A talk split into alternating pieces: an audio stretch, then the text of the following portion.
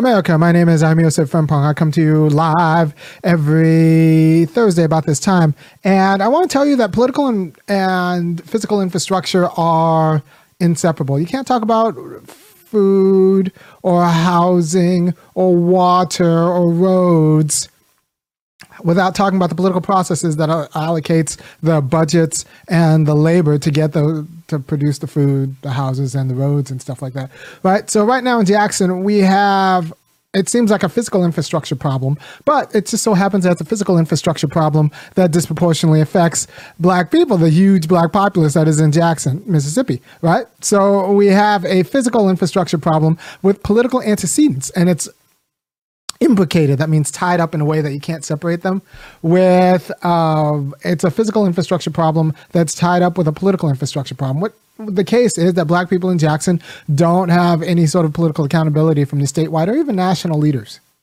Right? In a well-ordered world, there should be no uh, population in the United States w- with like extended access to dirty water that doesn't have access to clean water and I've seen some of the pictures of the Jackson water. It's not something you can boil out of. It's just it's on it's it's it's it's third world water, right? And that just it goes back to our status as Black people as a as an internal colony without um, as an internal colony that's adjacent to like a functioning nation within a functioning nation. But I mean, it's embarrassing that the people in Jackson, like Jackson is the capital city but the uh, uh, the state government that's based in Jackson is indifferent because Jackson's a black city, right? So you have to understand what that means. That you can't separate physical from political infrastructure. The black people in Jackson do not have any political juice. They do not have the state or federal political power in order to, um, you know, spend a billion dollars to get clean water, right? So, and in the absence of rights, well, you can just say like, as a matter of right, I, in order to be a good citizen, in order to be a, a good democratic citizen, I need, you know, clean water.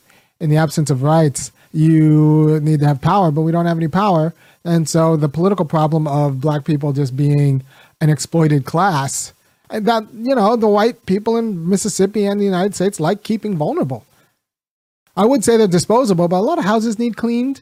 And a lot of like, we still do a lot of, we, black women at least still do a lot of work that the whites like. So we're not quite disposable as much as we need to be kept vulnerable. And one way to keep us vulnerable is to, um, you know, tie a bunch of strings to the possibility of us getting clean water, right? So you can't talk about physical infrastructure, especially in a democratic republic, without talking about political infrastructure. And right now, the people of Jackson do not have any political juice.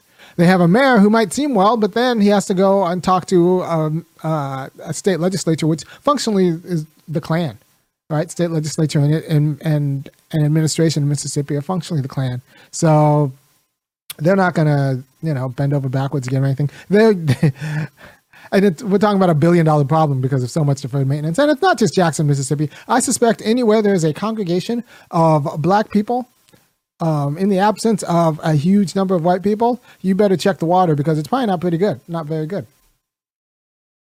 And that's and that is an American story about how we disinvest from black neighborhoods and not secure them with the same quality of infrastructure physical and political infrastructure that you need, right? So you need a political infrastructure. That means you need competitive elections, uh, open access to your elected officials, and you know, functioning press and media in order to hold, you know, your government accountable.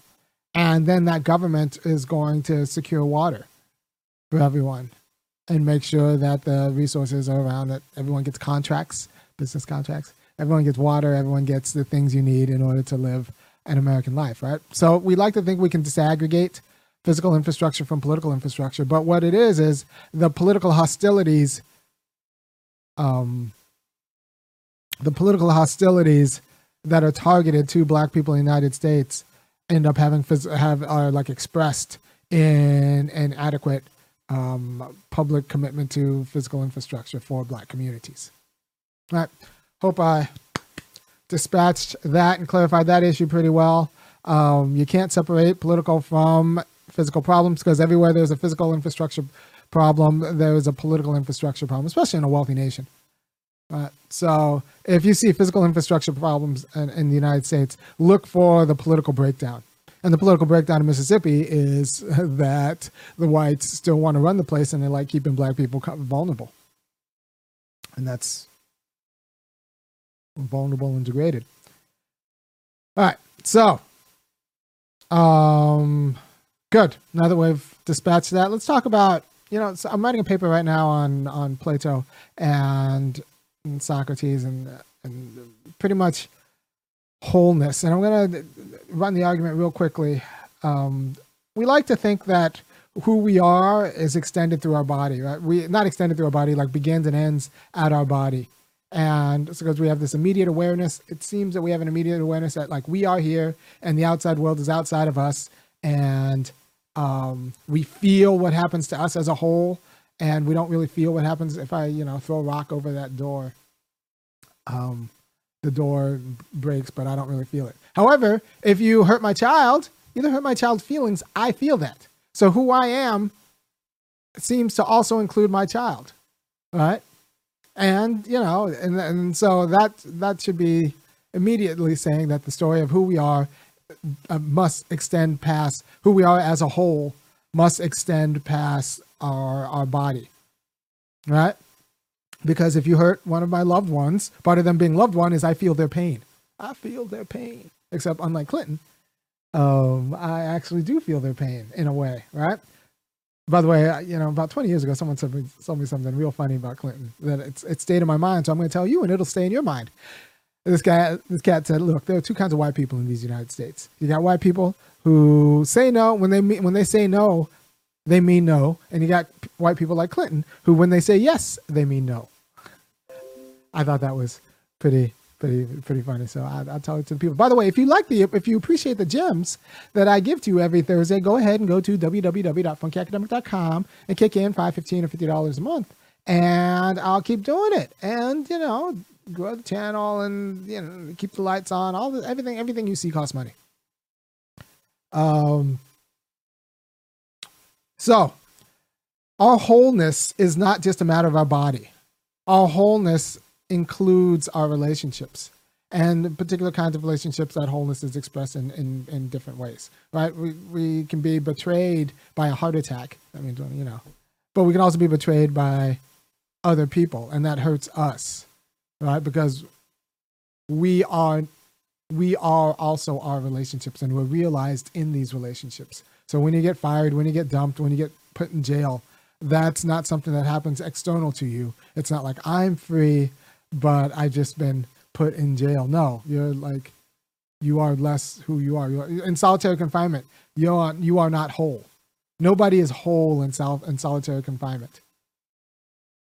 Um, that's that's a problem. And honestly, and if it's it's not clear how that's the case in the paper I'm writing, I make it pretty clear about how this case. I'm not going to do it all here, but just understand that one thing that Socrates is actually pretty good about is, in Plato Socrates especially, is understanding that the sights and sounds and feelings, the immediate feelings you have, are often going to confuse you, and you need to kind of numb yourself to the immediate sights and sounds in order to get at the truth of the thing, right? So this immediate physical awareness I have of myself just being this body isn't actually is is confusing I need to numb myself to that to see how I am not just this body. I'm also in my relationship with my family. I am also, you know, realized in the whole of me is also realized in, you know, my job, in this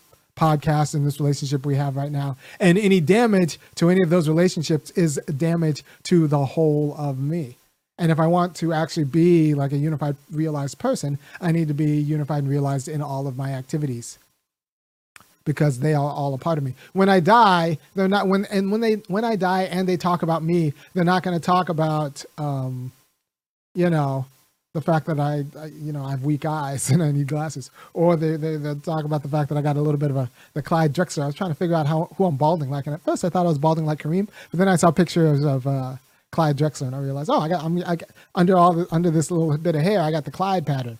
I got that glide pattern I'm balding like Clyde Drexler. So when at the funeral, when they talk about me and they talk about the whole of me, they're not going to talk about these physical aspects. They'll talk about me as I am realized in all of the activities of my life because that's more of the important human aspect of me, right? And any damage to those, um, any damage to those relationships is a damage to who I am, right? So you can't abstract me from these relationships. And uh, you know, Socrates uh, and we know that.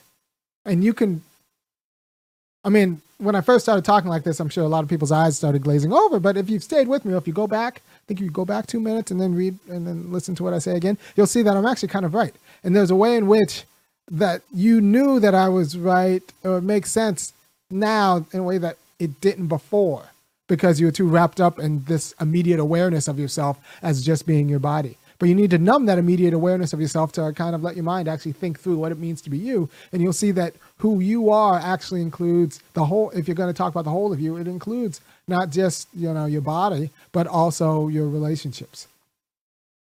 Um, in the who-ness of you-ness. That's, and you know we know this when we talk about like the hereafter. If, if you believe in that, um, how tall are you in heaven? Do I still wear glasses? So uh, these are all these are all questions that if it's going to be me in the hereafter, it's it's, it's going to be a very interesting conversation. But right here, inland, just know that your sights and your feelings, your immediate feelings, were going to confuse you about basic facts about who the whole of you is. Right? They're going to confuse you. Right? So you need to kind of numb yourself before, especially before you start talking to other people um, about like who they are and how they need to um, take care of themselves. Because if you have a narrow understanding of yourself and you try to take care of yourself, you're going to end up hurting yourself. And this is actually, you know, a lot of what Socrates was talking about. People have confused notions of who they are, and then they tell other people in that confused way, and then they end up degrading themselves, right? I mean, a lot of people I mean, I could talk about you know these parents who kick their kids out at 18. By the way, if you're, if you're kicking your kids out at 18, you're not winning, like in so many ways, because you're actually degrading yourself. Your your, your children are extensions of you, and even your communities too are extensions of you. So like you're invested in um, the health of your community because the health of your community is your health and not because it affects your body it also affects your body but but it affects the whole of you insofar as you interact with these communities, right? Uh, I guess I can tie it back to Jackson insofar as the lack of community health infrastructure, political and social infrastructure health, and that kind of degradation bleeds into now like um, uh, uh, uh deficient water, right? So uh, know, that poisons your body right? So who you are isn't really, you can't trust your immediate feelings. And if you train and if you can numb yourself to your immediate feelings that you just exist in your body, but like what happens outside of you doesn't affect who you are.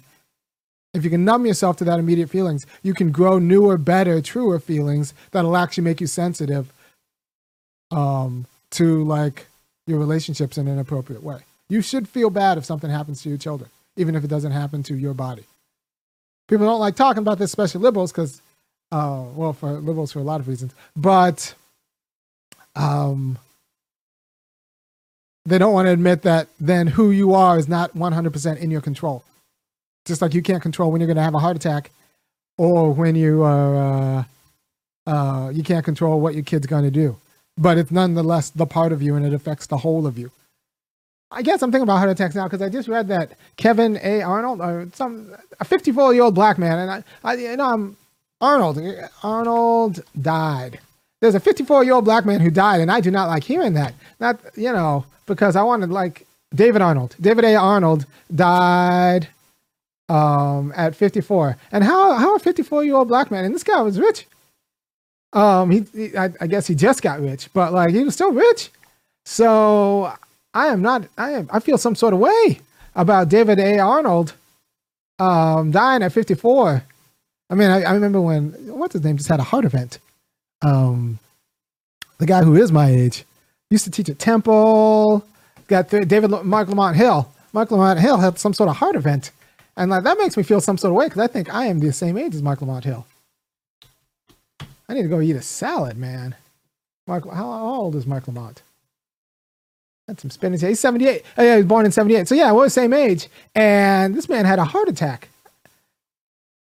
And, I, you know, and I don't, I, I, that makes me feel some sort of way because, you know, black men, we expire a little bit too early. I like to think I had a little bit of shelf life, but sometimes I have chest pains and I don't sleep very well. And, and, and uh, you know, I got, I got, I got stress. So, um, uh, and if you want to make me whole and keep me whole, go ahead and go to www.funkyacademic. But also, if you want to make me and keep me whole, let's start supporting black communities. Because, you know, when Jackson has water, that's bad for everybody. When Jackson has bad water, that's bad for everybody. When Jackson has bad water because it's a black city, that's bad for everybody. Everybody black. and in a well ordered world, that's bad for everybody in the United States. Right? But um, so if you want to keep me alive in as an individual, but also, you know, people like me alive, support, you know, issues like reparations. Um, by the way, I'm going to do another reparations show next week. It's going to be it, it, it's going to be about why cash is important, but not um, what cash is necessary if you're going to talk about reparations, but also are different varieties of institutional support and how we get that. How people who just say like, well, you don't need cash, you just need uh, institutional support, get it wrong, and then people who say like, well, just give us cash, we'll work it out. They get it wrong too. You need cash and institutions in a way I'll lay out next week. Um, Thank you for your time. If you're just tuning in now, one, I wanted to tell people that you can't dis- disaggregate physical infrastructure from political infrastructure.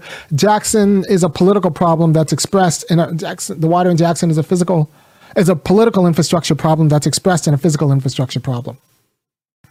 Right? If the good people of Jackson actually had political clout to like actually like secure their rights in these United States, then they would have water. They would have clean water, like I'm sure the suburbs the white suburbs outside of Jackson have. Um,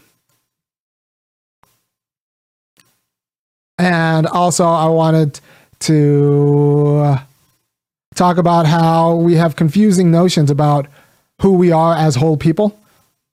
And we have to numb ourselves to a lot of our immediate feelings about that to, to and get a little bit confused, a little bit numb ourselves to a, a lot of immediate feelings about who we are as whole people in order to actually get right opinions and like think through what it means to be a whole person in the United States.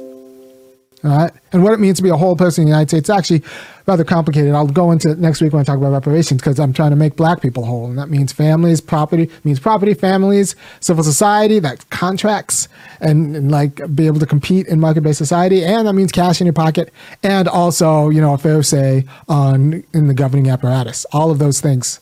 Um, and they're different.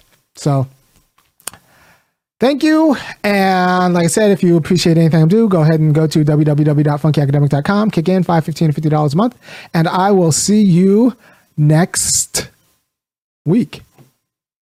Peace.